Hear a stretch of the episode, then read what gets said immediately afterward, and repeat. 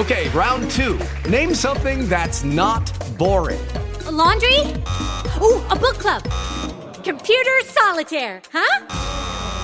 Ah, sorry, we were looking for Chumba Casino. That's right. ChumbaCasino.com has over 100 casino style games. Join today and play for free for your chance to redeem some serious prizes. ChumbaCasino.com. No purchase necessary. Where prohibited by law. 18 plus terms and conditions apply. See website for details. Welcome to Sink, Swim, or Fly.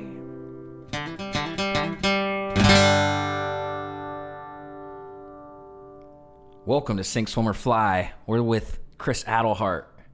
What's up, dude? How's it going, man? Pretty good. How you doing? Pretty good. Enjoying some coffee? I love it. we got some French press coffee going. So here's the thing: most times I've done podcasts, uh, they have been with people that I've known more so, or uh, oh, you're cool. There's the sounds of coffee in the background. Um, you are the first person that I've had on the podcast that I really don't know other than like the coffee shop for a couple minutes. Yeah. Um, so I'm excited. I'm nervous. but uh, so it kind of came out in conversation at uh, Ember Forge um, that you make knives, uh, and you do it out of Erie. Yes.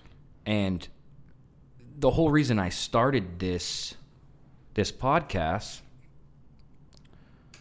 All right, I'm gonna fix your mic. Still editing, but um, was to to meet with people and talk with people, get to know people that are like working out of the box, uh, doing cool things, like not fitting in like the norms of like a nine to five. And I found it just super interesting what you're doing.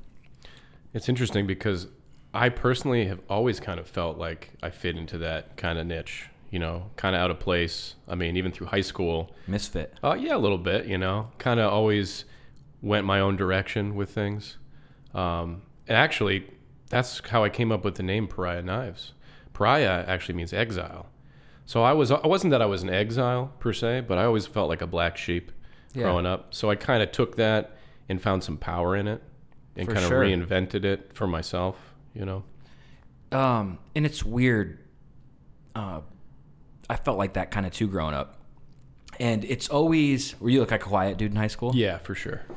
It's always, it seems to me, I've seen this a lot. Like you got these introverted people that are kind of not really clicky in high school. And then you run into them years later. And it's like, wow, They're doing something cool. that's fucking crazy. Yeah. and you brought one of your knives. Um, what would you call that right there? That's a tanto.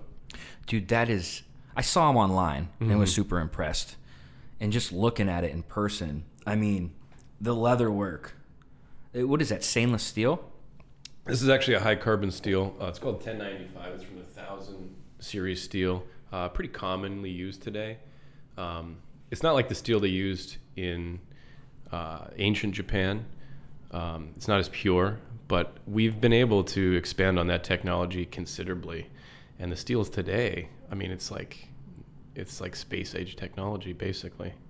that thing how long is that thing Uh, I think overall length uh, is about 15 inches. The blade itself is about seven and a half or eight inches long. i mean honestly to see that in person and to hold it it's like a beast you know you can it's like the craftsmanship behind that blows my mind Well, this one's for battle for sure. who's your average consumer on something like that just a collector some guy that wants to hang it in his man cave what it's crazy. I mean, if you think about it, everybody needs a knife. Whether you're a 45 year old woman who cooks all day or you're a guy who swings a sword at a tree in your backyard, you need something. Dude, I want now. Uh, we haven't talked about this previously. We haven't really talked about much um, previously, but how much is a piece like that? This one is is a little bit more extravagant um, because it's not really a practical tool. I mean, like you're not going to use this to cut your bread.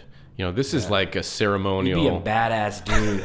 I just baked this fucking bread, just slicing it. I mean, I'm not gonna lie. I cut things that you probably shouldn't cut, of course.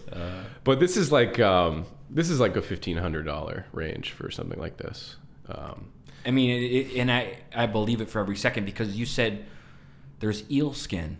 Yeah, stingray skin underneath. Stingray skin, eel skin. Yeah, actually, um, some of the materials I use, you can't. I can't ship it to certain locations because some animals are on different watch lists, and like some states won't let you import exotic materials like stingray skin. Where do you even get something like that?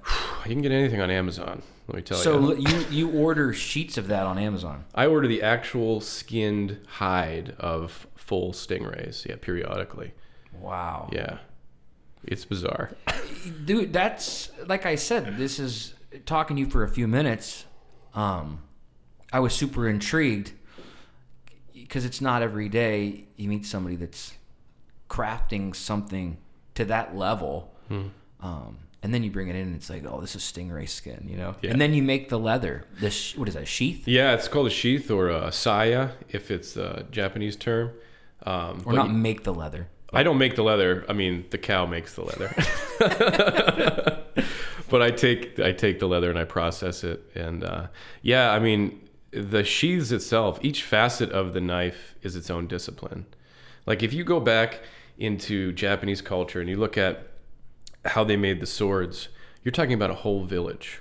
There's one guy that just shapes the steel. There's one guy that just sharpens the steel. There's one guy that just does the guard, that just does the handle. Like every little facet of the discipline was was dedicated to by one individual, so that they had a master of like their individual Yeah. task yeah, rather than one person person like in our culture today. Um, is that me That's okay. Rather than one person, like in our culture today, that has to master all these different facets of any craft, they relied on a village to do what they were doing. you know how how how far does that date back do you have the history I'm not 100% sure, uh, and numbers are a horrible thing for me. but, you know, you're talking about like two to 3,000 years, you know, of That is- culture. that's super crazy. yeah, yeah. So how did you? At what point were you someone that was like into the leather working at first, or who? How did you come to the you know the point where you're just like, okay, I'm going to start making, working with steel uh, or metal and making blades. like as a kid, um, I was always into martial arts, like fighting and sword fighting, and uh, like as a as a baby, my, I think my mom read me The Hobbit while she was nursing me or something. so like I feel like I've always had like Predestined like a proverbial sword in my hand. You know what I mean? for sure. Yeah, It's always been an interest of mine. Um, that's what we did as kids. We go out in the woods, hack down some sticks, make swords, and beat the shit out of each other. Yeah. Um, so later, you know, as I got older, I would uh, buy knives. I would change them. Uh, I'd alter them, like color them, or you know, redo the handles or something like that. Um, But then when I got to be a young man, I started to. I was a carpenter for seven years, um, and that trade gave me the knowledge of tools, and then I applied that knowledge to try to make these things myself. And about seven years ago is when I started actually making them from scratch. And ever since then, I've just been plugging away at it, you know? And you, uh, just from your Instagram, it seems like you have some sort of workshop, obviously. Mm-hmm. Uh, and you do all that right in Erie. Yeah, yeah. Uh, I actually started in my garage. My garage had no electricity. I had an extension cord from the window of my kitchen, you know, and that's how I did everything. uh, but then, you know, years later, I was like, well, I should probably rent a space because people were buying my knives. More so, are people buying these more so from uh, from other places or a lot locally?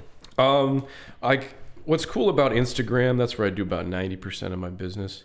Uh, social media. What's cool about that platform is it actually will break down and show you like what regions are actually looking at your stuff.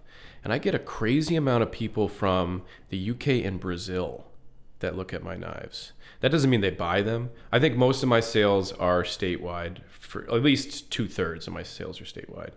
But I get a lot of customers in Australia, Sweden, which is interesting because to own a knife in Sweden, you have to have a hunting license. You can't even have it. Wow.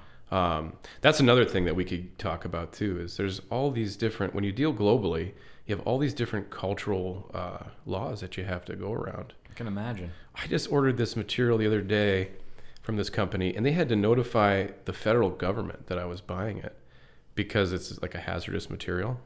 So they have to keep tabs on who's buying this material. And you were buying this from overseas. No, I was buying I, everything I buy for materials is in states. All my steel, everything's USA made. So this would, had to be the U.S. government had to be notified.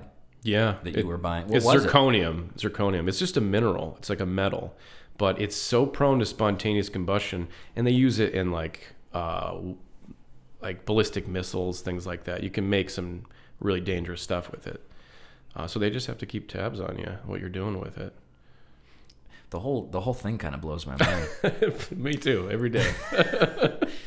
now, uh, if anybody's listening and on Instagram, check out Chris Pariah, P A R I A H knives, and that's just to give you a reference point because I'm sitting here looking at one. Obviously, a listener can't see that, but I, I'd like people that are listening. Uh, I'm sure you'll have listeners from your page, but to check that out and like see exact visualize what we're talking about. Now, something like that from start to finish, how long does that take? It's kind of a relative process, um, to, based on the complexity of the design that I'm working with. But um, like we were talking about earlier, in the beginning of my career, a lot of my work was more of a custom-based um, business. So people would send me their ideas for design. I would translate them and then make them for them based on what they wanted. Now, with things like that, you can't really quantify time because every every build is a little bit different, you know, based on what they choose. Some materials take a little bit longer to work with than other materials, um, or uh, it's like steels in general are just like woods. There's thousands of different alloys of steel, and every steel requires a lot of science to bring it to the point where it's usable as a knife steel. So No, just trial and error? no, there's a lot of there's a lot of uh, education that needs to be had and skill building that needs to be taken uh, when approaching knife making. It's it's a long tradi- uh, tradition of a craft, but uh, even with like knife making today, you see this quite commonly. If you have any kind of knowledge in what skill it takes to do what I do, that people are taking a lot of sh- shortcuts. They're not really looking at where the science is coming from. They're taking where it is today and they're trying to go the next step, which isn't uh, which isn't wrong. I'm assuming though that it would it would interfere with the quality. It does, yeah. And you kind of when you do something like that, you kind of lose the history of what makes something important and why.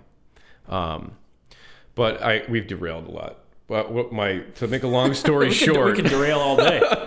it takes me about a solid week of work to make something like this. You're like, first off, the world is made of atoms. Yeah. In the beginning. In the beginning, there was a samurai named Dohochi. and he needed something to cut his enemies with. So you take, uh, so uh, yeah, well, you can derail all day. Yeah. um, I find this this interesting, and like I said, because you're just a random guy popping in the coffee shop, mm-hmm. um, and you looked. I remember telling you you looked really familiar Yeah. from shows. You ever do go to shows? I was, uh, here? I was big into hardcore when I was growing up. Oh, yeah? So I was always at Forward Hall. Um, I pretty much met everybody I know down there. It seemed I moved to Erie in 2012, Okay. so I missed a lot of that. But I've heard Oh, yeah. like Erie had a legendary hardcore scene. It was so good. And then what happened? It turned. It seemed like it turned into like uh, jam bands. Well, yeah, like like music in general. You know, like think of the punk movement and how that transformed, how quickly it changed punk music, uh, and then you have like skinhead punk, and then it turned into Yeah. like post. So many Punk. subgenres. Yeah, yeah. So like with given enough time, the the sound starts to change on its own, and people Yeah, grow sure. up. You know, move away. But yeah, the, I, we've talked about I've talked about Forward Hall uh, on this show a lot, especially with some like older musician guys. Then we went Yeah. to like some of the local history uh, and venues and all that stuff. But yeah, where's I at? I'm derailing. and I keep this raw and uncut too, so people can hear the spaciness, It's good. the spaciness that we are. Um. So what we we can get a little bit more into, you know. I mean, we could talk about every any facet of it to Yeah, it's all super interesting. Like I said, the ins and outs Yeah. um, of the art. I'm Yeah. trying to learn from you right now. You know, um, well, obviously I wouldn't know all the ins and outs, but to get a glimpse of like what you do. Yeah, it's it's really like any other freelance art. Um, you know, I was I went to college at Edinboro for ceramics. I got a ceramics degree. I taught through the Erie Art Museum for a number of years, uh, teaching sculptural ceramics. I tried to make that work as a career, as a freelance artist. Um, part of the reason why I was unsuccessful at that part of my life was I didn't really understand how to capitalize on the internet. Um, Indeed. the internet is such a sharp pencil. It's there's no better tool to market your work today. I mean, think about how many of the population globally is on social media. I mean, you're never going to be able to reach more people than through social media. Facebook is king for advertisement, you know? Yeah, like 15 years ago, you couldn't come up with an idea of any kind and instantly have Yeah. 10,000, 5,000, even 20 people Yeah. from all over see it all at once. Your family would be the only people showing up in the beginning, you know? Yeah. but yeah, we can let's talk more about you keep you were talking about like their tradition Yeah. of what you do. Yeah. Do you do you keep that in mind? Like like J- with Japanese tradition? Uh, it's tough because, like I was saying before, a lot of their methods were done as a collective, the disciplines and making uh, sword making and knife making. Um, so my methods are much, much more conventional. You know, like I'm able to do things that they wouldn't never be able to comprehend. Just with like modern Just with equipment. technology, tools, and uh, even the materials I use. You know, um, like for instance, their handle wraps, they weren't able to um, impregnate them with resin like I am. Like my, at the end of the day, my handle is like a solid rock. You're not going to be able to break it. Um, back then, they'd go into battle and they'd have to take their sword to the handle guy afterwards, and he'd have to rewrap the handle and repair it. So today, you can do things in a certain light that are, I don't want to say improved upon. Um, it's just different. You know, like Did you say impregnate? Impregnate, I So that is wood. That's wood that you put resin into. essentially yeah i mean um, there's lots of different process uh, involved in the handle making aspect of knives today that involves uh, vacuum impregnation of resin. Uh, and what i mean is they'll take a piece of wood right? And it's like uh, we'll say you know it's maple. So not a particularly hard wood in the in the sense of wood but you know has certain susceptibilities like it warps it can rot um, but when you impregnate, impregnate it with resin you kind of remove some of those liabilities by replacing the air that's in the wood with resin so the wood doesn't warp it won't won't rot um, So some of those like natural it, like where it would wants to flex. Yeah. It just strengthens. It will, essentially what it does is it makes the material a different material. Like in a sense, it is still wood, but that's just part of it now. Yeah. It's about Yeah, I, I get it. yeah, yeah, yeah, about twenty percent hard resin. you know? And is maple like a commonly used wood that you use? Mm. Or are you kind of like all over the place? Because like you said, there's so many different types of steel and metal uh, with wood. It's, there's- it's endless. Thousands and thousands of different species of wood, and some of them work great for certain applications, and some of them uh, don't. You know, Yeah. and that's kind of one of the reasons why I've been steering away from doing custom work. Um, because you can advise people on what's appropriate and what will work well, doesn't mean they're going to choose it, and then you have some liability afterwards. You know, I can I can see what you're saying. Yeah. Like somebody wants the aesthetic of something or the idea of something. Yeah. And you're like, well, actually, you wouldn't want to use that. yeah, Um, but yeah, the heart what heart wants what the heart wants.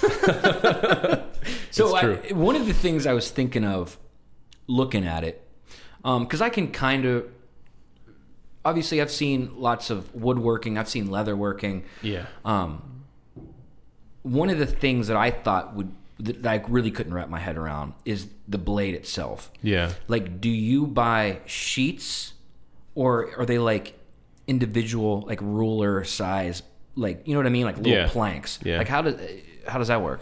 So I guess I should preface by saying I'm a stock removal knife maker. I don't forge any of my steel. I'm not the guy sweating over a hammer in an anvil, hammering this stuff into shape. I kind of pictured that, Yeah, and most people do. like you know? topless Yeah, like big, big leather suit on. Yeah, with a flannel. yeah. You know, my beard's twice as long when I'm when I'm working for some reason. Oh shit. But no, um, yeah, I don't do the forging aspect of it, and uh, for some people that's a big deal. But when you when you put the whole process of knife making down, that's one out of the fifty steps that I don't do. You know, Exactly. and there's no difference between uh, a forged knife and a good stock removal knife. You know, it's all about the person who makes it. So you order the blades. No, I order the steel in uh, billet sheets. So it's like you said, it's like a big, like you know when you order plywood, it's like a four by eight sheet Yeah. at a certain thickness. That's what I do with steel. I'll order like um, I use a lot of different high grade stainless steels. So I'll throw some numbers out that won't mean anything. but I use a lot of S35 VN steel, um, and that's a high grade stainless. But you get it in sheets. It's already forged out, machine forged, um, with known tolerances. It's just really nice to get this perfect bit of steel that you don't have to do any guesswork on. As a business, you know, you, you try to lower your overhead as much as you can. For sure. Yeah. So you try. So you basically shape it, um, Cut it out. I and have then sharpen it. Obviously. Yeah, I mean, so there's in in knife making, there's a big process that this steel goes through in heat treating.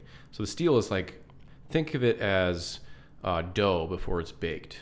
You can't eat the bread before you bake the bread. So you have to put it through a series of conditions that get the molecular structure of the steel to form and realign in a way that makes it really durable, able to keep an edge, all the things that you want when you have a knife. Um, now, for some of these super steels, it requires a high level of knowledge in metallurgy, expensive equipment. Um, like this, this steel right here is a very simple steel that we're looking at today. Some of the steels I use require going up to 2,000 degrees, being quenched in air, dropping down to negative 360 degrees in less than two minutes after they're at 2,000 degrees. So there's a lot of science involved. So you have a lot of machines. I do, yeah, yeah. Wow. And I'm sure they're not cheap. No, I mean, I saw a little bit of your equipment from like photos, and you I'm, you should come to the shop sometime. I would love to, dude. Yeah, yeah. I would love to. So we got into some specifics about the knives, and Mm-hmm. what interests me is the person behind the creation. Yeah. um I know for me that like since I was younger whatever it was like a little home video camera like shooting little movies with the neighborhood kids and then when I got instruments it was like all bets were off like that was my life and and it did it's some outlet that I had that I realized not a lot of other people had Sure. so I've become grateful to have that. Now, obviously, you're a creator.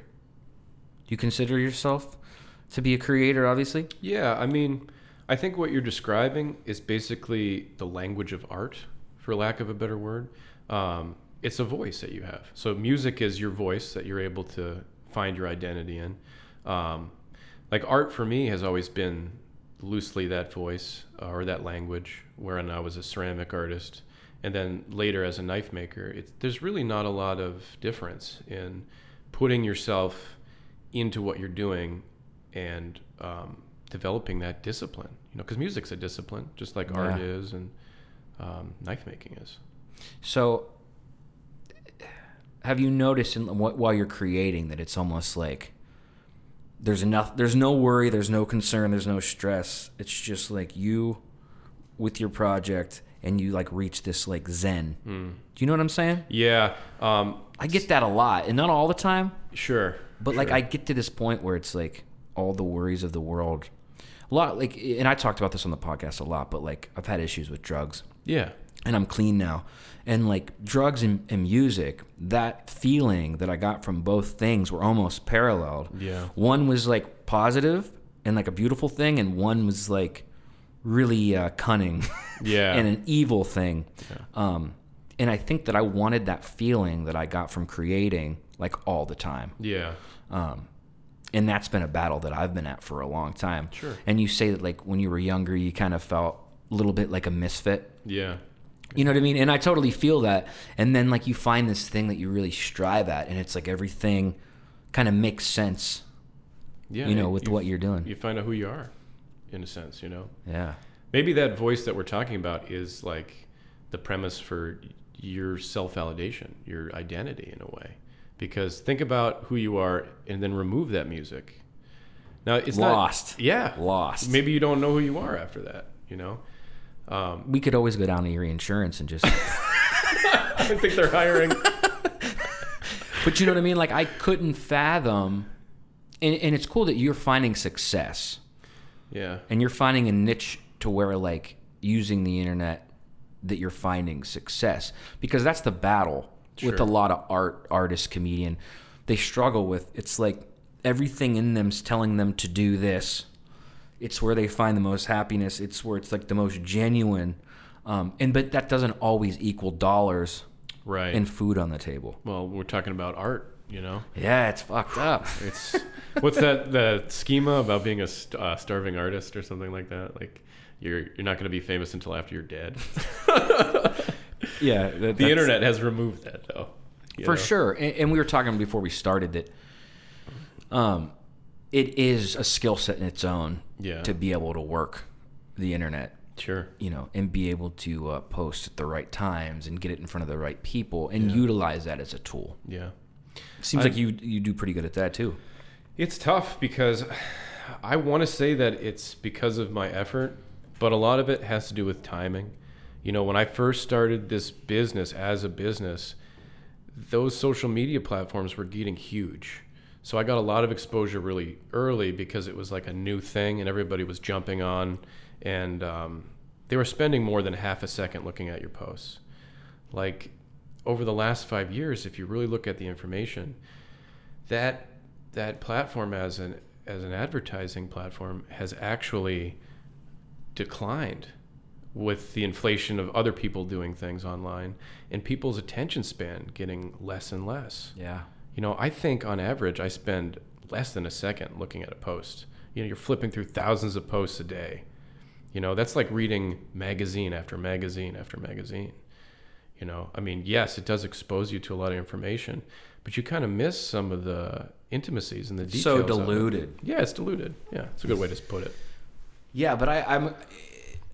I realized too a long time ago, I was never uh, one to really get on and like really look into what other and spending tons of time um, looking at other people's things. But then like I would post stuff and ex- you know think that you should be paying attention to this, but in reality, I myself don't. A lot of people don't. It's just how it is. Yeah, yeah. I think there's pros and cons to it for sure. You know, you can get a lot of good insight in how you want to do things from looking at what other people are doing. Um, but then you also run into the dependency of doing exactly what someone else is doing. And you see that a lot, like copying the business models and uh, even making certain things like the sound or art, just like other things that people are making. Dude, I told I've, I've I've dealt with that recently um, as a songwriter because that's It's pretty common in music. that's basically what I am. I'd say at the end of the day as a songwriter, and I play some instruments and do like other random crap, but like tons and tons of songs. I'm always working on them. It's just kind of like a something that I have to do. Yeah. Um, but if I'm listening, obviously I like music. I like to listen to music. But if I listen to a lot of other people's music when I'm trying to create, it starts getting tainted. Yeah. You know, I'm either like subtly new, picking things up from that that I necessarily I'm not, you know, not trying to rip off or anything, but I start I start picking up subtle nuances, um, which can be a good thing too. But the big thing is like comparing. Yeah. Oh man, it wasn't that song ain't nearly as good as like Or look how many views that person got. yeah, which I don't think is good for anybody. No, it's not. But we're uh, we're kind of socialized that way to be so com- so competitive with each other, especially in our society. I mean, think about it. You, your whole schooling system is like gearing you to survive in this hostile environment where you have to s- protect yourself, you know, financially or it's we're still kind of living in the woods and there's wolves out there. you know, they just look different now. They're Yeah. your they're your bills. it, it is crazy how life evolves and uh, it seems like technology is evol- evolving faster than like the human mind yeah, for sure. or how we can handle these things that are happening uh, we were talking about rogan joe rogan yeah. when we first started this i, I love his stand-up Yeah. i love stand-up stand-up in general but he's like three people ago you know we're jumping on a boat with our babies like forging the high seas and having gunfights in the streets and Right.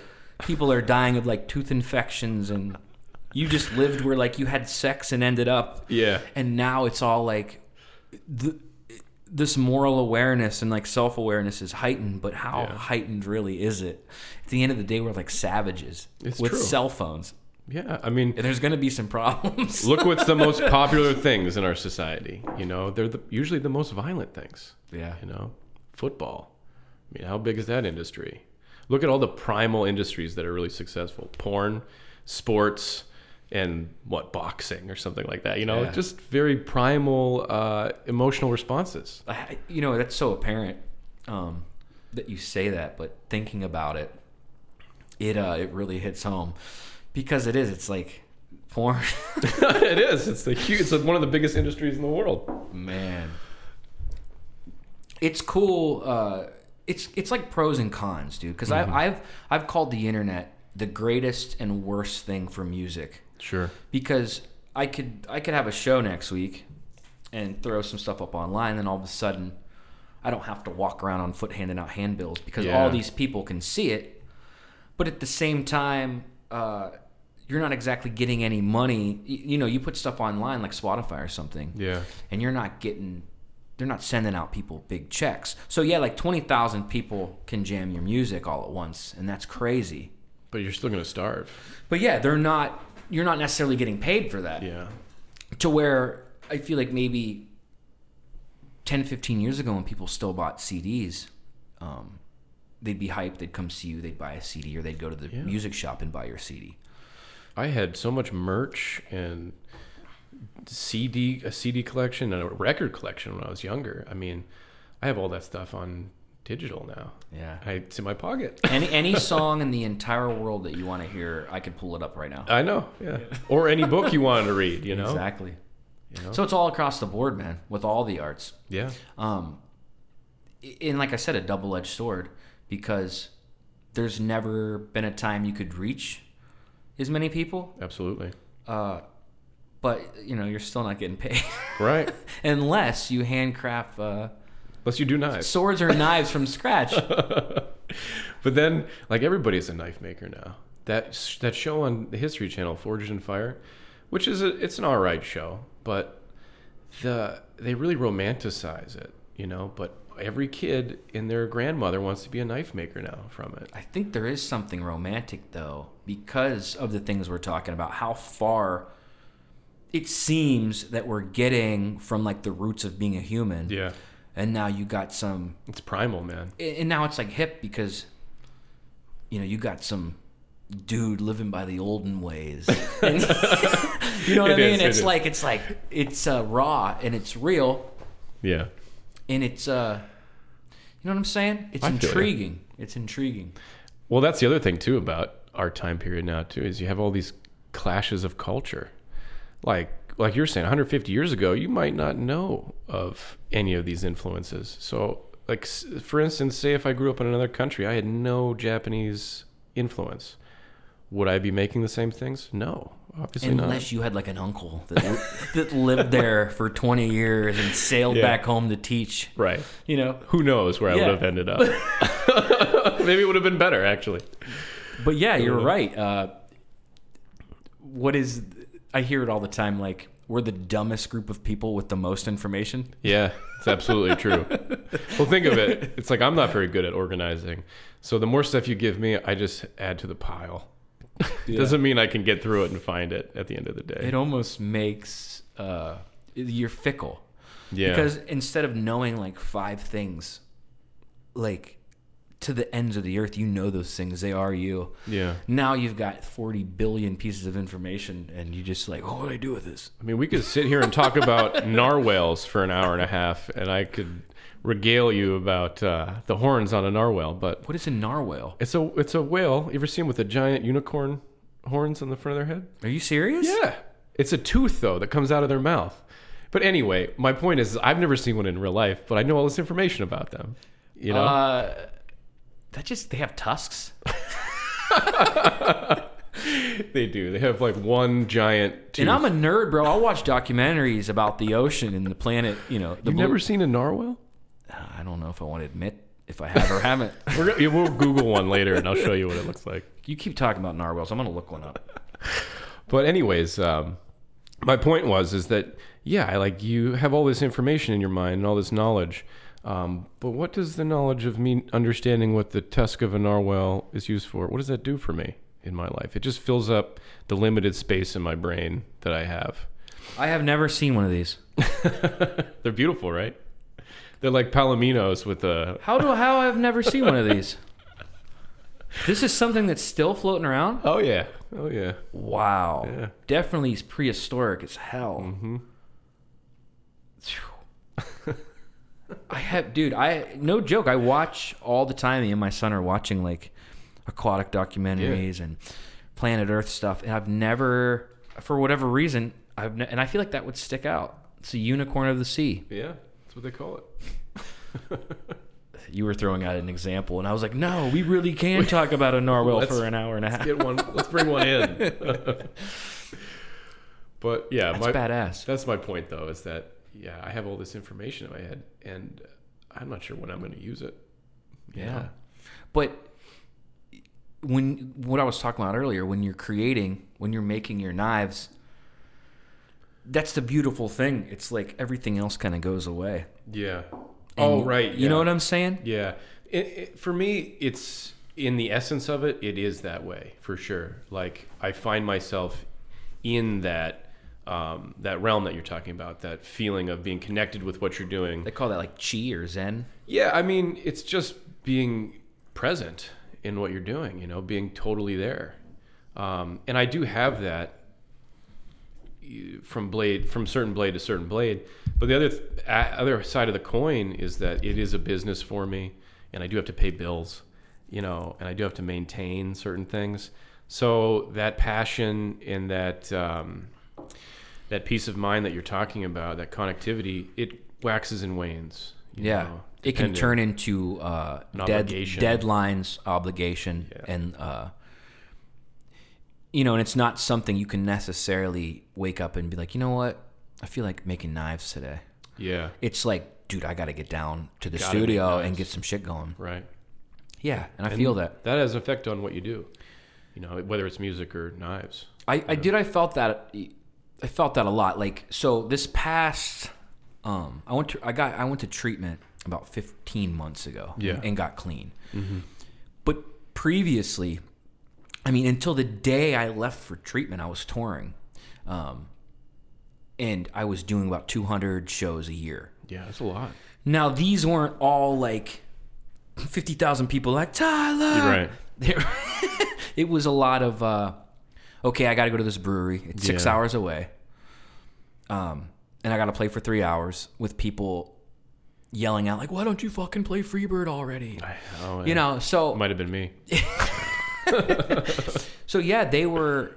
I was doing enough of them uh, and starting to get some good money Mm-hmm. to where like that's all I had to do. Yeah, you know.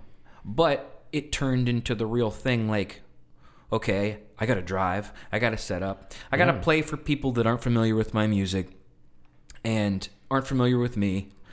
And they're yelling and loud, and I'm just kind of like a lot of these breweries want some guy in the corner playing guitar, and it's for an aesthetic, for like a vibe yeah, and that was a that was a lot different than like sitting around in the living room and like working on something that like pouring my yeah. heart out on. yeah.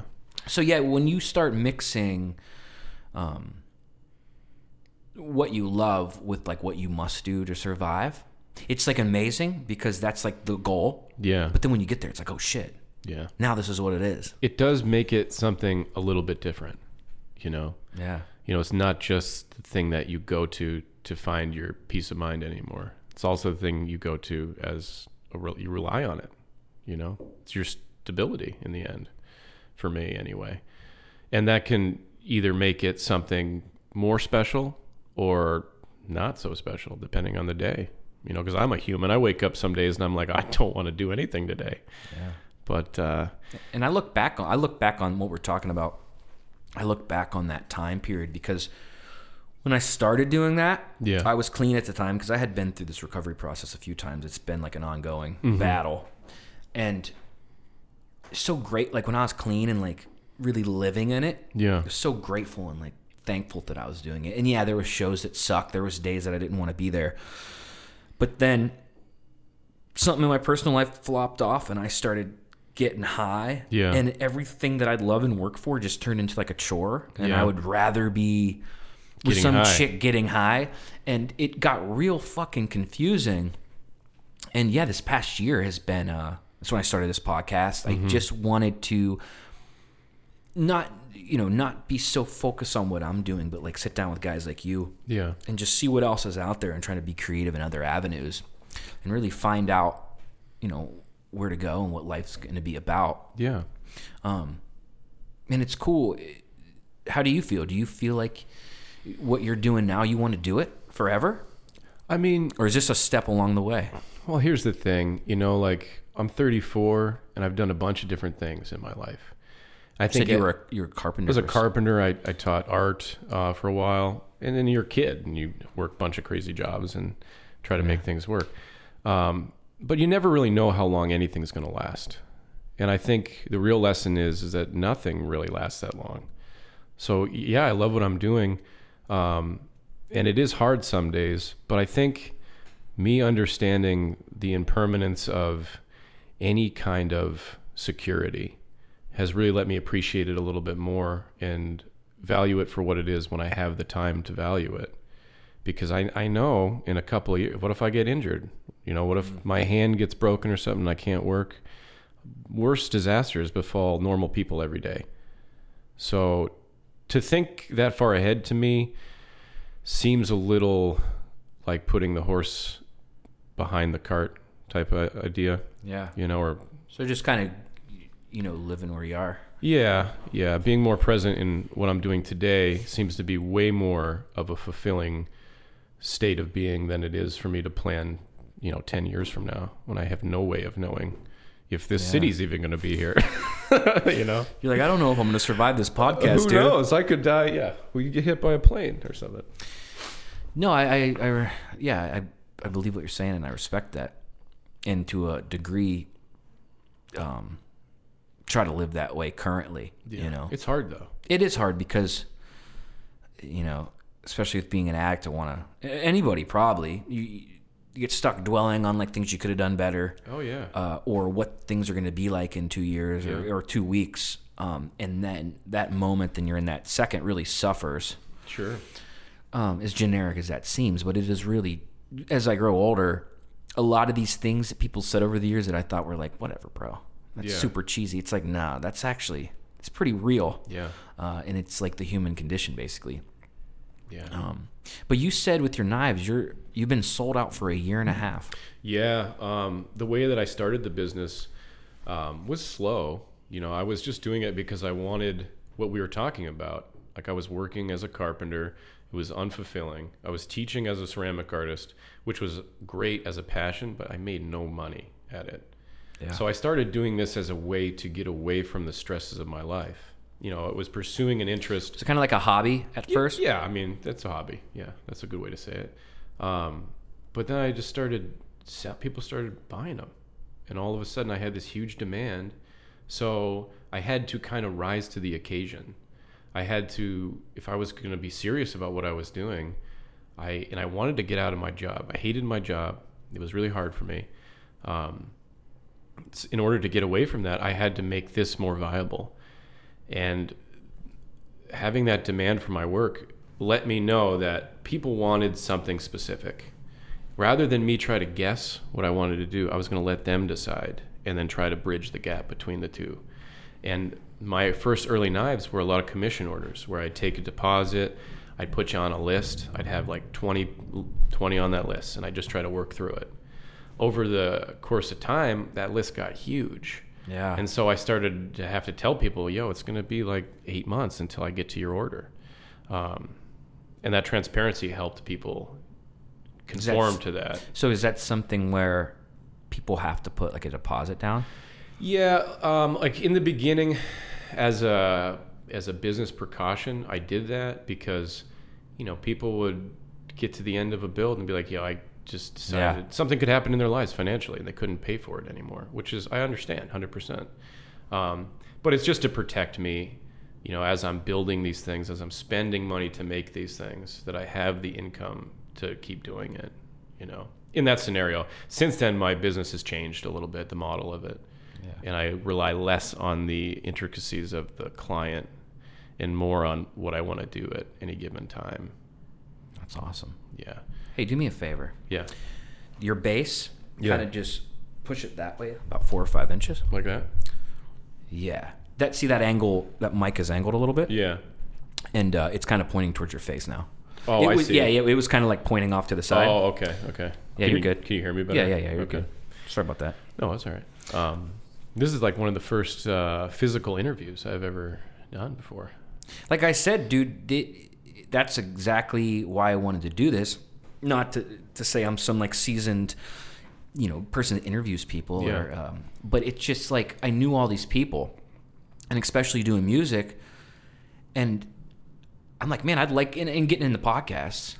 It's super. It's super cool. Like if there's somebody on Rogan's or anybody's podcast that I like, like I would love to hear uh so and so talk for two hours about anything just to get a little insight on who they Yeah. are.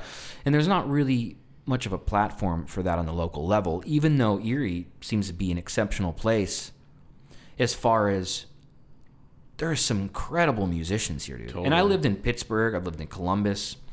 Um, and some of the people that I've seen in Erie with music or whatever were mind blowing Oh yeah. like they could hold up against any big city people that I've met as far as mu- music or whatever.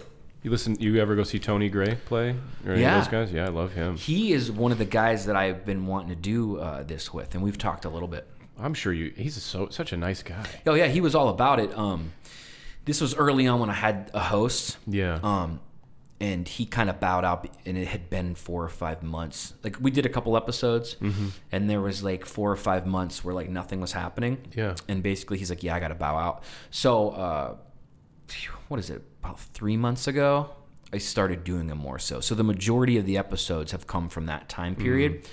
but he is definitely one of the dudes uh, that's gonna hopefully be on soon. yeah. I did one with uh, Trahosky. Yeah. Steve Trahosky. Steve. You know him? Yeah.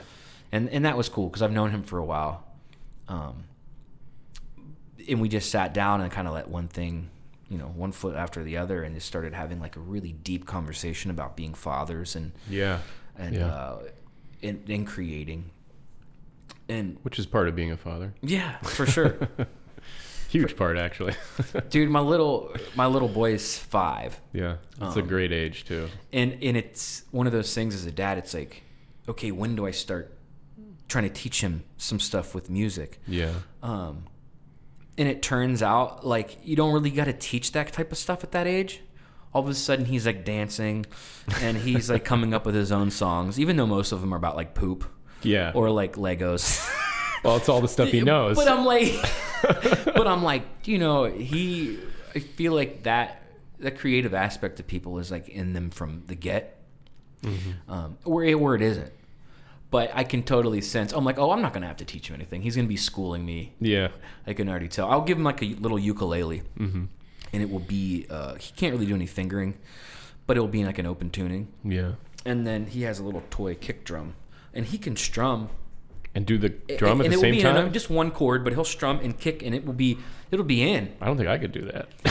But yeah, and I'll tune his uke to like uh, you know an open C or G. Yeah. And then I'll kind of diddle in the background, and then I'll try to sing, and be like, "No, no, no, I'll be doing the singing. He already has creative Yeah, uh, control. Yeah, and it's like poop in my pants. and uh, yeah, it's uh, but I'm thinking like, yeah, I'm not gonna have to teach this dude anything. Yeah. I didn't start playing music until I was like, I was like the depressed dude in study hall, like writing poems yeah, yeah. and like too, reading man. the Kurt Cobain journal. Yeah. you know. Yeah, I've been there. uh, so music for me came like as I was leaving high school. But just with having, I realized with my son, his name's Elliot, with just having mu- music stuff laying around the house yeah, and him coming out to a show when he can, or um, that enough is going to be encouragement. absolutely. Um, and I can see it in him, you know. And, and his mom's a super creative person too. What does she do? Um, she does all sorts of like uh, jewelry, like handcrafted jewelry, and um, yeah, we're no longer together, but she got an Etsy page, and she's getting into like YouTube videos now. It's And- amazing. You can you, you I really think you can do anything online today and make a job out of it. Have Yeah. you seen those kids that open up toys on YouTube? The one kid makes like eight million a year. My son's obsessed with that. They are. All those kids are watching those videos. That's weird though. That's like vicariously getting the satisfaction of receiving a reward. You know what I mean? Like watching someone else receive a reward by opening a toy. You know, you know what was, yeah, what was weird for me about those shows is because initially, probably like any parent, they seemed uh, pretty harmless. Yeah. Okay, whatever. It's just kids opening toys. Yeah, and then I realized that uh, there'd be certain toys, and I'm like, "You want one of those?" And he's like, "Nah." Hmm. And I'm thinking, Why are you watching them? you would rather just see this kid play with it. And so, uh, right around that for Christmas this year, um, we were watching. I think his kid's name, I forget what the one kid's name is. He's like a little Asian boy, and uh, he- there was like a four part. I can't believe we're talking about this. There was a four part video where he is riding uh, a bike or learning to ride a bike, you know, and I was like, oh, you know what? I'm gonna get Elliot a bike with the training wheel option Yeah. and teach him.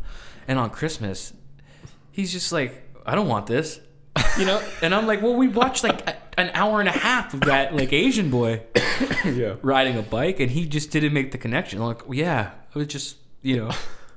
So, we're, we're- nonetheless, I was like, dude, we're working on this. So Yeah. before it got some of these warm days lately, I've taken him out, and it's uh, it's something he seemed to enjoy. But I did get the sense that like this is a weird time because there's when I was a kid, like you were saying, as soon as school let out, I was in the woods. Yeah. we were building forts. We were like making little dams in the creeks and wading Yeah. and, and and just all sorts of crazy, throwing rocks at trains. Oh yeah, we were doing horrible stuff. My son, I'm like, you want to go to the park? He's like, nah.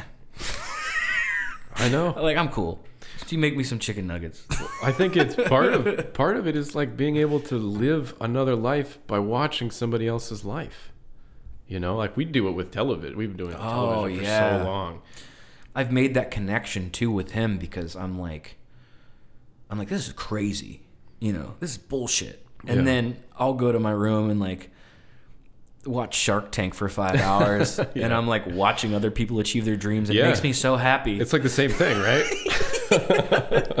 yeah, uh, I'm like, do you know? And I'm, and I have these thoughts that I'm like, maybe I should get up and like invent something instead. I'm a creative dude, Yeah. and then I'm like, nah, I'd rather just Just watch somebody lay else back and eat an egg roll and watch this guy do it. Right, yeah. which is weird because it, and I've talked about this on this podcast too. It's like being able to see these issues, but then being a part of them, you know, subconsciously a little bit too. It's like, damn, I'm just as bad, and it's like almost like you can't help it because these things are designed to do a certain thing, and it's working Yeah. and even though you can see that's i had to get um facebook and instagram and all that stuff off my cell phone I understand why, man. Like, honestly, if my business was not on social media, if I could do it without social media, I would. It's Yeah. it's an exhausting experience because you and I come from the generation, like the last generation, we, we had some pre-internet time in our life. exactly Like, think about everybody after us. remember the do do do do do do do Yeah, you Get got off- mail. you get off the phone i'm trying to use the internet I, I know. My parents hated me for like the first ten years of my life because uh, I was always using the phone. i've talked about this specific time period and this what we're talking about now on here before as well Yeah. um and it's interest it interests me because we're at we're very rare people. We lived in that crossover Yeah. era that you know nobody after us is going to know Right. and really nobody bef- because we're at that time and there's you know people that were older than us saw it for sure and people a little younger but Mm-hmm. Yeah. there's only like a 20 year gap of people ever that have lived in such a time to where like Yeah. I didn't get a cell phone until I was 18 Yeah, I was like 22. Or I was like going that. off to Pittsburgh to college and my Me dad too. my dad's like hey here's a flip phone Yeah. you know give us a call So we know where you are. but in high school, you know, like like my son's too young, but my girlfriend, um, her daughter's twelve, yeah. and it's just like that. You can tell that that generation, all they know is like Snapchat and the phone, Oh yeah. and uh, That's their culture. yeah, and that's and obviously with with safety and everything nowadays, like I'd probably want my twelve year old if they're going to the mall or something with their friends for the day, like here, here's the phone, Right. Um, but at the same time, it's like that's a scary thing because they've never really known a world without it. Right. Yeah. they grew up with mom and dad sitting and i and, and i've noticed getting social media off my phone when i hang out with my kid i'm not just looking at the cell phone Right. because he you know what he said to me recently i uh i was putting my phone on the charger and he's like why does everybody get mad when they have to put their phone on the charger and i'm like what do you mean he's like everybody gets real mad about it you know because my fucking phone's dying Yeah. you know how people are Yeah. and I've probably been like that. And he said, I like it when people's phones are charging because that way they get to hang out with me more. There you go. I was like, oh There's some wisdom that you should should really take home. for sure. But um, like I said, it's uh, it's one of those things that I can I realize it's happening, Mm-hmm. Can be very much a part of the problem without realizing it. Yeah. Yeah.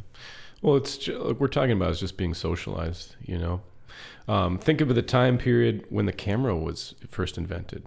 There was like social anarchy. People were like killing people over. You know, painters were killing photographers because they were taking their business away. The whole world was changing. And there were some people that were around before cameras, and there were some people around after. And then you had the group that's just like us that was around for a little bit before, and then got to see the shift. And if you look at uh, technology, the history of technology, it happens that way. Like think about the car. Think about people who were born before the automobile and after. Like you can get anywhere in the world. You don't think anything of it, but you know, hundred years ago, people were on buggies and horses. And And it would take 15 years to Yeah, travel the yeah. country to get to California. I have a cousin in Massachusetts. I'll see him in ten years when we uh, make it there. you know. It is mind blowing, man. Um, I think I've heard things too about when photography first came out. Mm-hmm. P- there was a lot of people that were scared, like thought Yeah. it captured your soul. Yeah. You know, like It was they- magic like, to it was, them. It's like witchcraft. Yeah. I, I had never heard the aspect though that it was. Um, Think about painters. germs. Painters were killing people. I never heard that. Well, it was like if you were a painter, it was a huge industry. Makes you you went and You were did doing like a family portraits. Everybody was getting everything painted. You Yeah. know, as a instead of instead of a wedding photographer, you'd hire a guy to come Yeah. draw. you'd have to sit there for three days in your giant frilly outfit with all your dogs and get painted. Nobody smiled then. No, I don't think smiling happened until after the Great Depression. There was a uh, I saw that in a stand up too. Like if you went if you looked at a photograph from like the late 1800s and you saw some girl giving duck face in the peace sign, you'd know she was a time traveler. yeah, right. Just Nobody got like fucking smiled then. got like the West Side symbol. or Yeah. They just stood there looking starving. like that girl does not fit in that picture. I love stand up. Yeah, it's good. That's like um, I've been waking up to some stand up, and that's like a great way to start your day with a little bit of comedy. You know, You you like listen to the audio or you uh you- audio. Yeah, yeah, yeah. yeah. Because I like to just like I like to take an hour in the morning when I wake up and like almost like decompressing from sleep. I guess would be a way to describe it. But I like to make myself coffee. I like to sit, you know, I do my routine where I, you know, shower or whatever, and exercise a little bit. Um, but I like to go back to bed and like let my mind open up a little bit. I listen to stuff and I'll do some reading or uh, answer emails or whatever. Uh, and then after I'm at that point, I go and I like start my day. yeah. Yeah. It, it sure it probably sure beats like the oh my god my alarm's going off I got to be at work in 10 I haven't set, today was the first day I set an alarm in like probably a year. I set one today too. Did you? I got up early though. I mean, I finally got some sleep. Uh, last time we had we had scheduled to do this last week, and uh, I woke up just feeling like shit and couldn't sleep and whatever. And that's not a really good mindset to do something like this. Absolutely. But yeah, I agree, dude. Starting my day, getting up in this French press I just got, it's awesome. It's like get up and it's a little bit like, you know, like a little process, Yeah. and you get your fresh coffee, and then it showered and played a little guitar. You got to have your rituals in Yeah. life. Those are those are something. Uh, I feel like I'm a little late to the party of like growing up. and Yeah. you know what I mean? I'm like right- I've, yeah. I've spent like the last several years just being reckless Yeah. and like really just getting by by the you know the skin of my teeth. I think that's a lot of people our age. But nowadays, like you know what? I'm like you know I'm gonna get up. I'm gonna maybe have a cup of coffee, a cup of Joe, like a little shower. Uh, it's just, and I'm super grateful and appreciate that stuff. Mm-hmm. But yeah, I, I was super excited to have you to have you come over and do this because I had never, like I said, I say like I said a lot. I've realized that with podcasts when you listen back to them. Yeah. like, I gotta really quit saying that over. You notice over. all the things you do. I probably say um like every every time I start a sentence. Um, yeah. But like I said, it, it was a cool, it was a cool uh, thing that we had never really spoken Yeah. Because it's an opportunity to like document getting to know somebody, Yeah, for sure. which hasn't really happened. Yeah. But I've been wanting it to happen. It's good as a person too to put yourself in a situation where you're not necessarily comfortable and like figuring out how to navigate those. I mean, that's kind of what growing up is, I guess, which I'm still trying to do. you know? Yeah. And like, I swear that a lot of my conversations in life are like, can this dude tell I don't care? I know, I know, I know. You know what I mean? It's like, what does my face look like right now? like what is uh what is my face looking like right now and can he tell Yeah. um and i don't really feel like that as much anymore Well, is it like the apathy of age? Like, oh, I just don't even care if this person knows what I'm saying or not. i think that uh just a point in life where trying to be more interested in like what other people are doing Yeah.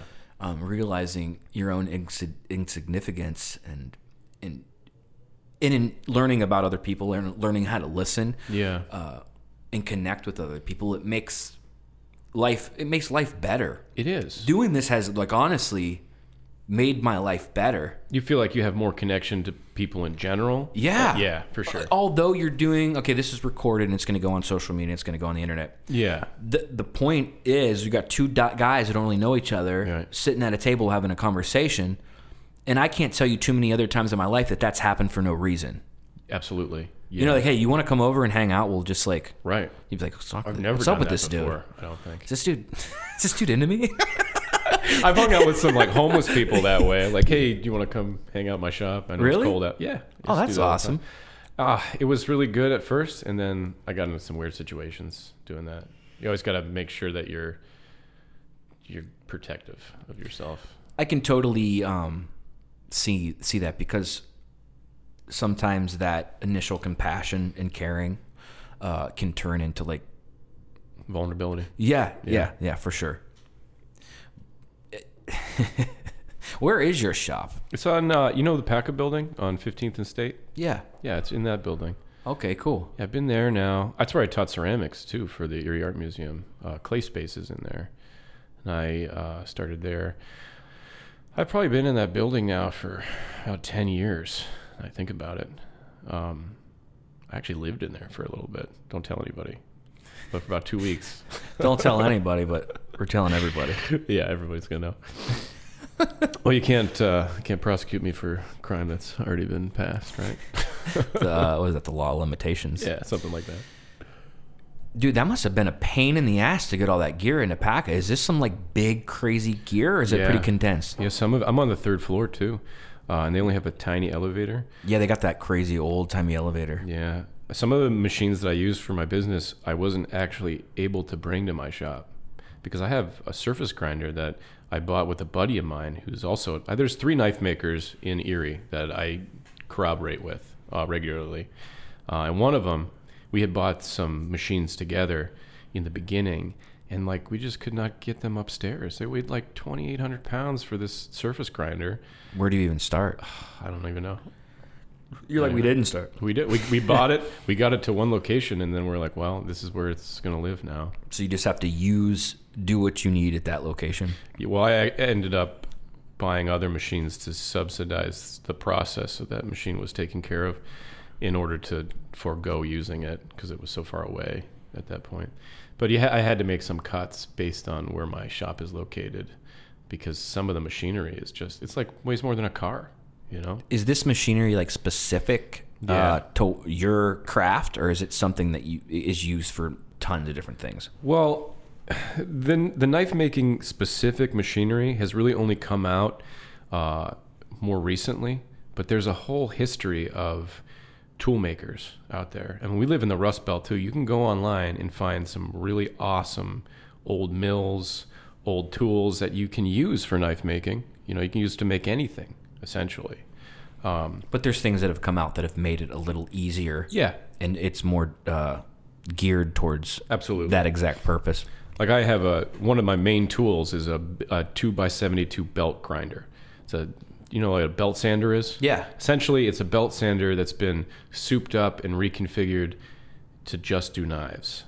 Now I make lots of stuff with it, but uh, it was designed specifically for knife making.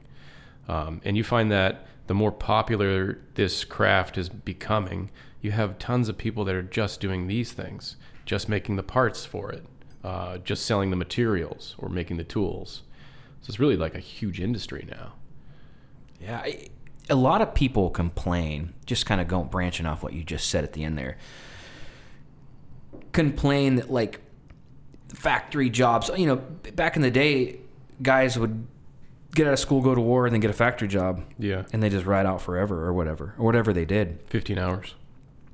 and a lot of that stuff is kind of fading now but i really think if you look at it from like a creative standpoint it's opening the door to like do stuff stuff out of the box. Because like you just said like i would never in a million years think that all of a sudden knife well, well i knew that that was kind of getting popular.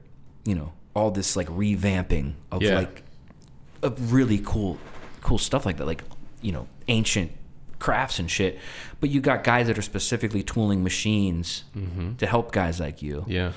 um, which makes perfect sense but it's not something that that I would really think about you know and it, and it's that's super intriguing Yeah. Well, think of it like uh, gas, right? So we made vehicles that required gas. You go to a gas station. Look, all the other stuff that's at a gas station, you know, because you have to go get gas. Because they knew that people were making knives, they knew that they would have a list of needs. So if you can, can supply those needs to a demographic, you have a sustainable market all of a sudden. yeah like all of a sudden you've got guys that are inventing like gumball machines to like put or you know display all this crazy stuff so yeah And we're we're living in a time right now where handcrafted is becoming like a huge movement. Like we're getting out of the mass-produced monoculture phase, and we have all these people that are redoing everything that we had automated. You know, like there's people making like beer wine beer. Yeah, exactly. It's like exa- the same thing, really. Uh, you have like these small entities that are doing these things that we had really kind of pushed into mass production, so people could, I don't know, smoke cigarettes and buy cars or whatever we did in the '50s. You know, um, you ever watch Mad Men? uh no but I've heard about it All right, it's a good show, but uh, yeah, we could do some references, but uh, um, but yeah, we had all this time to uh, industrialize our society, all the things we needed, food, um, housing, even. We had all those pop-up houses, but now we have this culture where it's more about uh, handcrafted is more valuable than machine made, um, which isn't necessarily true. You know, we forget that some of these processes that we developed, there was a lot of understanding that went behind doing them. And it's funny, I talk to knife makers all the time, and the the biggest uh, dilemma that I I hear from them is like, "Oh, I my knife is so much better than the knives you can go out and buy." And I always say, "Well, do the real test and prove to me that it's better." And nine times out of ten, you can go to the J.C. Penney's and get a twenty dollars chef's knife that's gonna even be better than most of these custom knife makers. You know? I could see that Yeah. that's kind of like what we were saying before about how it's the learning curve so much different now because information is so readily available that they miss a lot of the understanding that comes from learning it the hard way. How did you learn? Because I don't think we talked the way about that, we're talking, the horrible way, through the internet and through um, meeting people who had done it uh, the way that I wanted to do it. Um, I think the only reason why I chose the path I did was because of who I am as a person. You could put anybody else in the same position and they might choose a different route, you know, depending on who they are. But I, I knew the history of um, the art of it, and I also had studied martial arts, so I understood what uh, the mantra of martial arts is. You know, to understand that there's a correct, there are correct ways to do things, and then your goal as a martial artist or anyone who pursues doing something correct is to develop an aptitude for seeing that correct way, understanding what direction you should go in. Um, and that's a really easy thing to say and a really hard thing to grasp and imply in your life. Um, but because I understood those principles, I really kind of have let those be the guiding force in anything I do, uh, whether it be making knives or talking to people, you know, how you do anything in life, you know. Yeah. I, I've, I've, even like you said earlier with, with music, it's similar. Like, Yeah. you can, you can, uh, kind of skip, skip certain things and kind of jump around without any like extra traditional or like knowledge of like what's really going on. And I find myself there. I did that for a long time. Learned a couple chords and just played them really fast and sang shit. Yeah. And then uh had some some success doing that, but it, but then nowadays I'm like over the last several years, it's like there's a lot of information that I just kind of jumped over that Yeah. would be super beneficial to me now in like the recording process or this, this, and this. So I'm going back and like learning theory or whatever else is involved, Yeah. and more like traditional aspects. Um, but yeah, when so when you first started doing knives, you probably I'm assuming you like you tried to skip some steps at one point and like were like, oh yeah, I, I need to really understand this process because this isn't what I want.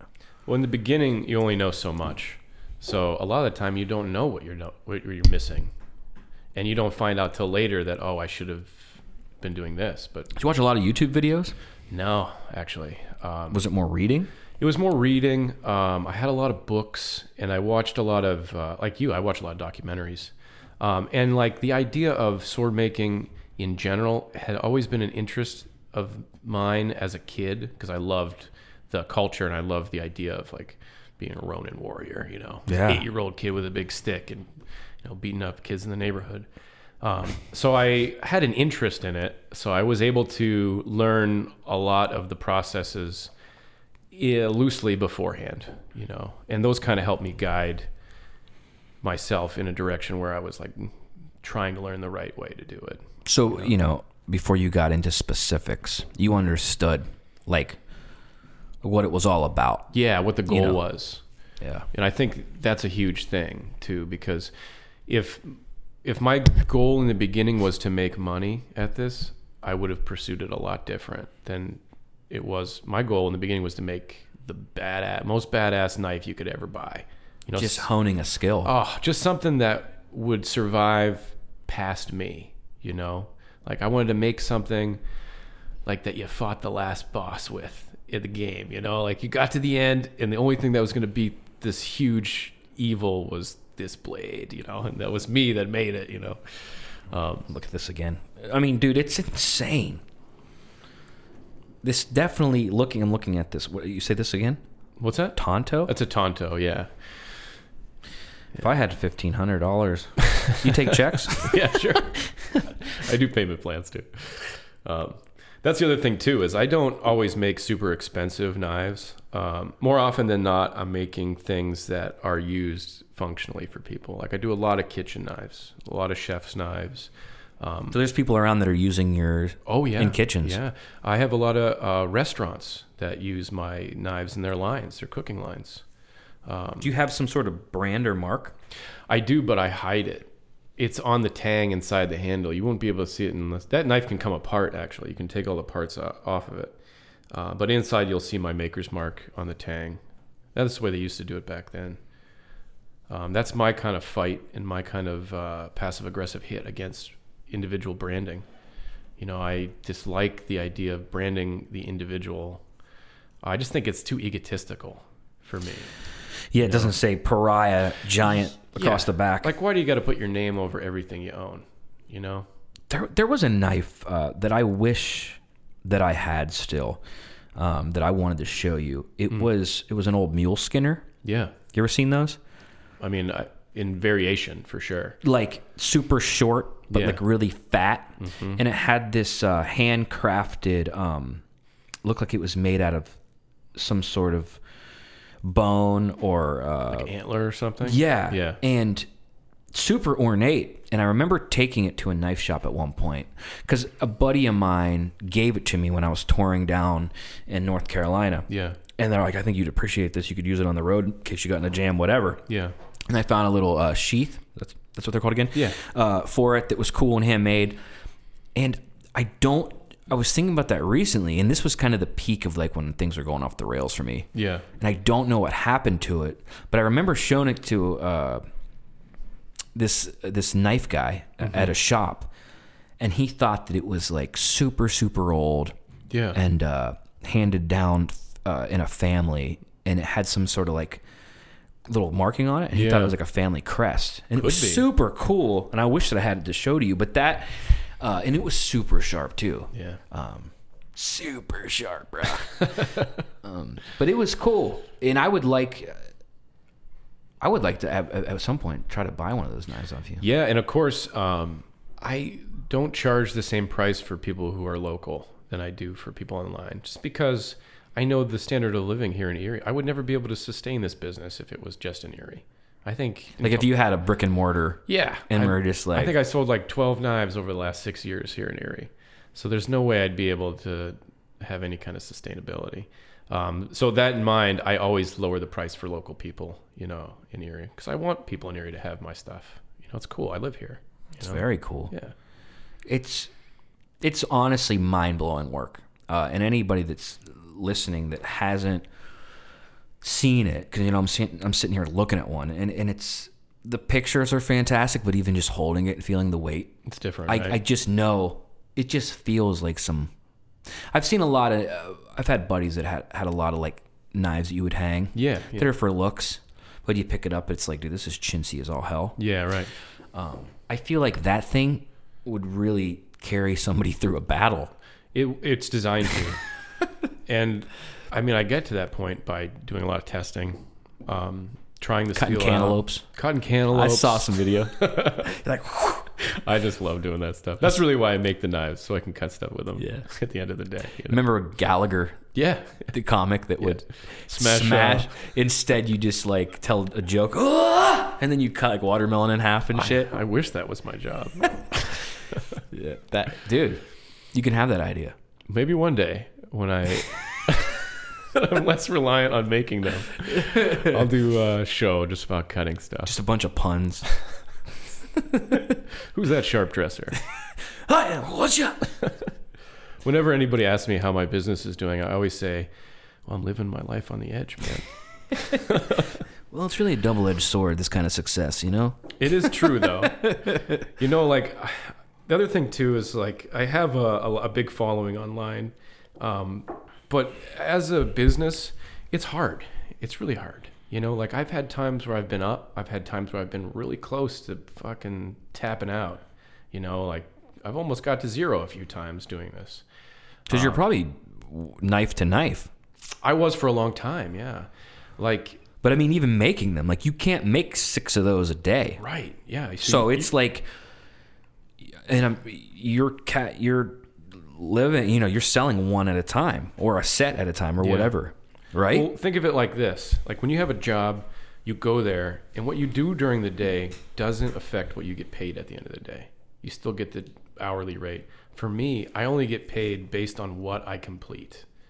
So it's all about my return on investment. Yeah, I can only make money if I put this amount of time into it or use this amount of resources to get to this goal. Uh, so for me, it's like, do I want to make money today? or do I want to take care of the stuff I have to take care of? it's a trade off usually. Um, and you don't really think of that when you start a business. You think it's going to be easier. But let me tell you, doing your own thing, it's not easier. It's actually harder. Like I work twice as much now than I did when I worked for someone. And if you equate that or you quantify that, my income is probably lower than when it was when I was working for someone Yeah, if you else. went off like hourly. Yeah, yeah.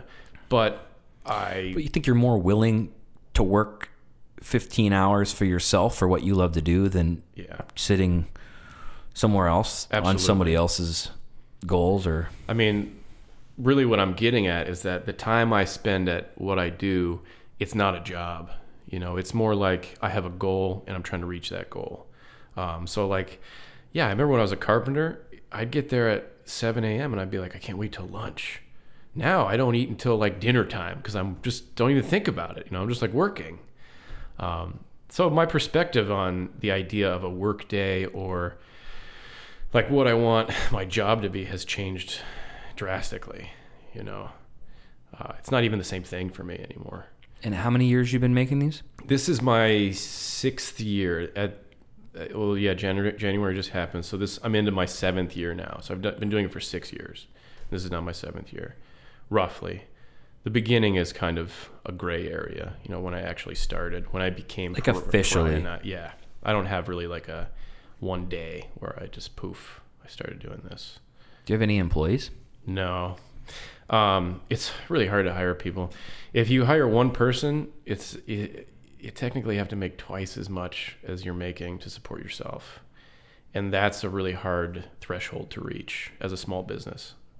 Um, you know, it's different when you're doing food or something. Um, but for me, like you would I s- almost need like an apprentice you do, yeah that was there to like work for free, but because they got to know what they're doing. Because if they fuck something up, if they mess something up, it's a huge liability, and they don't lose money. You do, uh, and like that's how you eat, you know. So it's difficult. Like I've tried to tr- uh, train some people, even here locally. There's a couple of guys that have come through the shop and uh, had some interest and I gave them the benefit of the doubt, you know, and like taught them things. Um, but then very quickly, I think you realize it's just easier to do it yourself, you know. Um, and for me, it's it, it was such a liability to have somebody else in the shop using the tools. You know, like you get insurance if you're smart, but if they mess up one of your machines or if they get hurt, like what do you do? You know, it's like a whole nother world to have an employee. Oh, I can imagine. yeah, it's like having a kid, basically. you gotta worry about them all the time, you know. Um, but yeah, it makes a lot of sense. Like, in order to make it feasible, Yeah. it would have to be a real, They'd already have to be doing a it. real addition to what was happening there, Yeah. or you're just kind of teaching somebody and losing money. You're training your competition, essentially. that bastard. Yeah.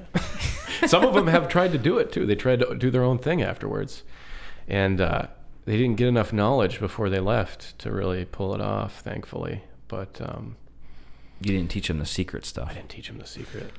You're like, I didn't even tell them about the samurai handbook. None of the recipes were really it. Cumin is my uh, secret. Put cumin in everything. Have you ever been to Japan? No, I've never been to Japan. Uh, one day I'll go. Um, actually, when I redid my business plan this year, I really kind of left a lot because last year I took off like 39 days total. I saw that. That's, I'm glad you brought that up because I I saw that right before we started. I was going to say, like, you know, you're working 24 seven. all the time. I don't have a weekend usually. Um, I take days off when like uh, something bad happens, you know, like somebody dies or um, you know somebody needs help. I usually take the day off and help them, um, or if like a friend comes in from out of town or something. But otherwise, Or I'm- doing a podcast. or if you're doing a podcast, well, I'll, I'll work after this. the the craftsmanship. I'm just sitting here looking at this tanto blade, and even the leather work, uh, the wrap and everything. It's insane. I appreciate it, man. My uh, my real dad, I was adopted uh, by a father Yeah, when I was young, but my my biological dad, he uh, he is a super creative guy. I'm saying super a lot today. I've noticed. It's right in my headphones. Super, but um, very smart, very talented guy, and he's actually in prison. He's been in prison the majority of my life, Yeah. but uh, he's in some like nicer federal prison, and Yeah. he's taught uh, woodworking and leather making. Yeah. and he's done some really cool stuff and sent it to me. Yeah. Um, and I'd like to show you that after this. Absolutely. That's awesome. But it, I would, I don't know him too well. We we've wr- wrote letters and we've talked over the years and stuff, and um, we seem kind of like the same dude. Yeah. it's weird. The same uh, type of mind. Mm-hmm. Um, but based off some of the stuff I know he's done, and everything he's done has been in there. So like classes, or, Yeah. or and I think he taught for a while. But it's pretty mind blowing the things he accomplished with, with such limited resources. oh yeah. But I can tell this, like showing if he got to see that, Yeah. he'd be fucking blown away. Yeah. Um, he's a kind of a dude like us, like a creative type for sure. It's that's incredible, man. And I, I kind of started out the same way, like very basic, very simple, just step by step, learning new tools, learning new process, learning how to use material. You said you were buying knives and then Yeah. kind of like Frankenstein in them. Well, as a teenager, you know, I, th- I think everybody in my generation always had like pocket knives, Swiss Army knives, and stuff like that. And they would break or they'd get dull. So you'd learn to sharpen them, learn to fix them. And after a while, Switchblade. yeah, switchblade. After a while, you'd uh, you'd be like, well, I wish this knife looked a different way. And then I was like, well, I have the tools. I could change the way that this looks. And you know, one thing leads to another, and all of a sudden, you're making samurai swords, and you're, you're on a podcast. You know. I'll, I'll be honest. When I looked at your Instagram, because we had talked at the coffee shop, you're like, "Oh, I, I make knives," and uh, check it out. And I was like, "Holy shit, this dude makes knives!" Because you're right. A lot. We were talking about earlier. Everybody's their own brand now, and Yeah. everybody does something and uh, self-proclaimed this or that. But this is genuine uh, craftsmanship. That's kind of mind blowing. Thank you. Thank It you. really is. It's it's uh, it's it's fucking. It blows my mind that that a guy right in our backyard decided he wanted to do this and made it happen, Yeah. and that's super impressive to me. I mean, there there is a lot of adverse adversary to it. Um, you know, like I had to overcome a lot of obstacles to get to where I am. But like I said earlier, a lot of it too is just timing. You know, like I happened to get involved with social media at the right time. You know, so I had a little bit of extra exposure than people would get today if they started. You know, the internet's kind of saturated now. Um, you That's know, your bread and butter, though. I know. Because I, I can, I when you were saying like, that's what it is for you. Because a guy like you in Erie, only Yeah. selling twelve knives or whatever over a six seven year span, opening a brick and mortar, even with this skill set, would Yeah. probably be. You couldn't, wouldn't have worked. I'd have to be like a, I'd have to live off an inheritance or, you know, live in my parents' basement or something like that. Oh, so you don't live in your parents' basement? no. You're like, actually. Although I wouldn't mind it. I love, I love my parents. I wouldn't mind living in their basement. no, um, but I, I totally, I totally see what you're saying. Yeah, yeah. So yeah, it is a lot of hard work, um, but I think there is something to be said about when we do what we do and how that affects the outcome of it, um, which is true with, anything, you know, music. Like look at um, people who have great musical influence often stand apart from what the norm is when they're around, and that's just another timing thing about timing, you know. Um, yeah, and if, and that, I think that's true with anything. Uh, there's an artist way back when in the Dada movement of art. His name was Duchamp, and he did. Um, you ever heard of the sculpture called the Fountain? It's like a toilet. He just took a toilet and entered it into an art show and call, called it the Fountain. Uh, and The ceramic toilet. yeah, just a ceramic toilet. Um, or What, what like- time period are we talking? I don't know dates. My uh, all my art history professors are probably turning over in their graves right now. Um, but I just know it's during the Dada movement, um, which is really kind of a satiric movement to expose the um, paradoxical nature of art um, or the ego, for lack of a better word. Um, but he said something that I really think about all the time. He said that great art is for the few, by the few and it wasn't an elitist statement. He wasn't being he wasn't elevating himself over Some truth. It's the truth. It's because true value is only recognized by the people who can see true value, and that's a minority. You know, if you look at all the things in pop culture that are at the top of the charts, or what food is eaten most in the country, what is it? It's the lowest quality of everything. It's like McDonald's and Miley Cyrus, or you know, whoever. You know, Almost like it's it's it couldn't be for everyone, and it's not meant for everyone. Yeah. And and the reason it's so special is because not everyone gets it. Yep. Yeah. Yeah. And I think that's where that saying that we were saying earlier comes from. Um, like you're only famous after you're dead. That old idea that artists uh, are never around in the time when their work is appreciated. Um, it's kind of true, but things move a lot quicker now today. So people get a little bit more recognition. Um, and that brings us back to tools like the internet and being able to have exposure. Uh, like I sell my knives all over the world. 10 years ago, I couldn't do that, you know? Yeah, and it makes me think when you made that comment, it really hit me. I wanted to create something that will outlive me. Yeah. And dude, there there's no reason. I've heard of samurai swords that last Thousands what, of years. Thousands of years. Yeah. They still have in museums, they have swords that are like really old, you know? Wow, and I, I bet their value is just Oh, insane. Priceless. Insane. Well, How this thing could last 500 years? I hope. I'll never know. and it that's that's crazy. yeah. Yeah. Same thing with I guess. I, I- don't know. It's like a digital file, like you release it and it's there forever, Yeah. or when that will end, or whatever. Yeah. But uh, that is a physical. That's a physical thing, and it. I mean, it looks. It looks like it's gonna last a test of time, dude. Isn't that the goal of every mortal being, though, to conquer mortality somehow? Create something that defeats death?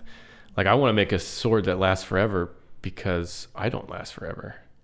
Were that any different, my mindset might be different too. You might make a sword that you know defends a nation. Uh, I'd rather make the idea of a sword that defends. a Yeah, I don't want my. I don't want these actually. Listen, uh, I don't want these actually killing anybody. Don't do anything weird, please. Uh, that's the other thing too. Man Rob's bank with Tanto. made s- by local. you sell me one, and then like three days later, you see this like hooded guy. oh my with gosh! like, I worry. don't get me wrong. I worry every day.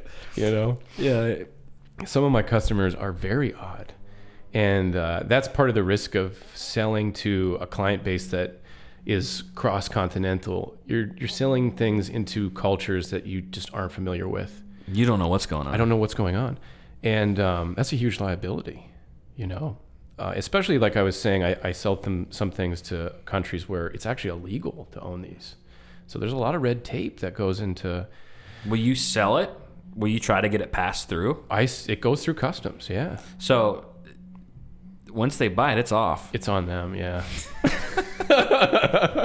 if you live in a country where knives are illegal and you buy a knife, I think that you probably assume responsibility over, Yeah. you know, making sure that's legal and you're set. Well, dude, I wanna. You wanna wrap this up? Sure, yeah. I really appreciate your time, and it was good getting to know you in this uh, Yeah. this capacity. Yeah, you too, man. This is an awesome experience.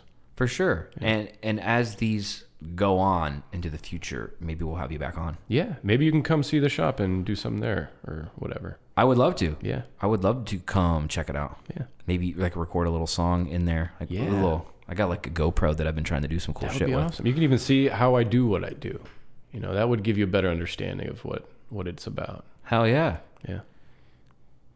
Say your last name one more time. My last name? Yeah. Chris Adelhardt. Adelhart. I want to say Adelhart. Actually, that's probably the way you're supposed to pronounce it because it's just like a straight German word.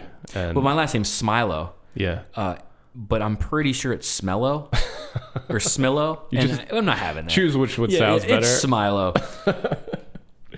well, thanks, man. It's been great. Thanks, man. Chris. And uh, check out his Instagram. Pariah, Pariah Knives. There it is. Uh, I want to say Parish. Pariah Knives. Check it out. Hopefully, no one perishes. It is Ryan here, and I have a question for you. What do you do when you win? Like, are you a fist pumper, a woohooer, a hand clapper, a high fiver? I kind of like the high five, but if you want to hone in on those winning moves, check out Chumba Casino. At ChumbaCasino.com, choose from hundreds of social casino style games for your chance to redeem serious cash prizes. There are new game releases weekly, plus free daily bonuses. So don't wait. Start having the most fun ever at ChumbaCasino.com. No purchase necessary. Group. Void were prohibited by law. See terms and conditions. 18 plus.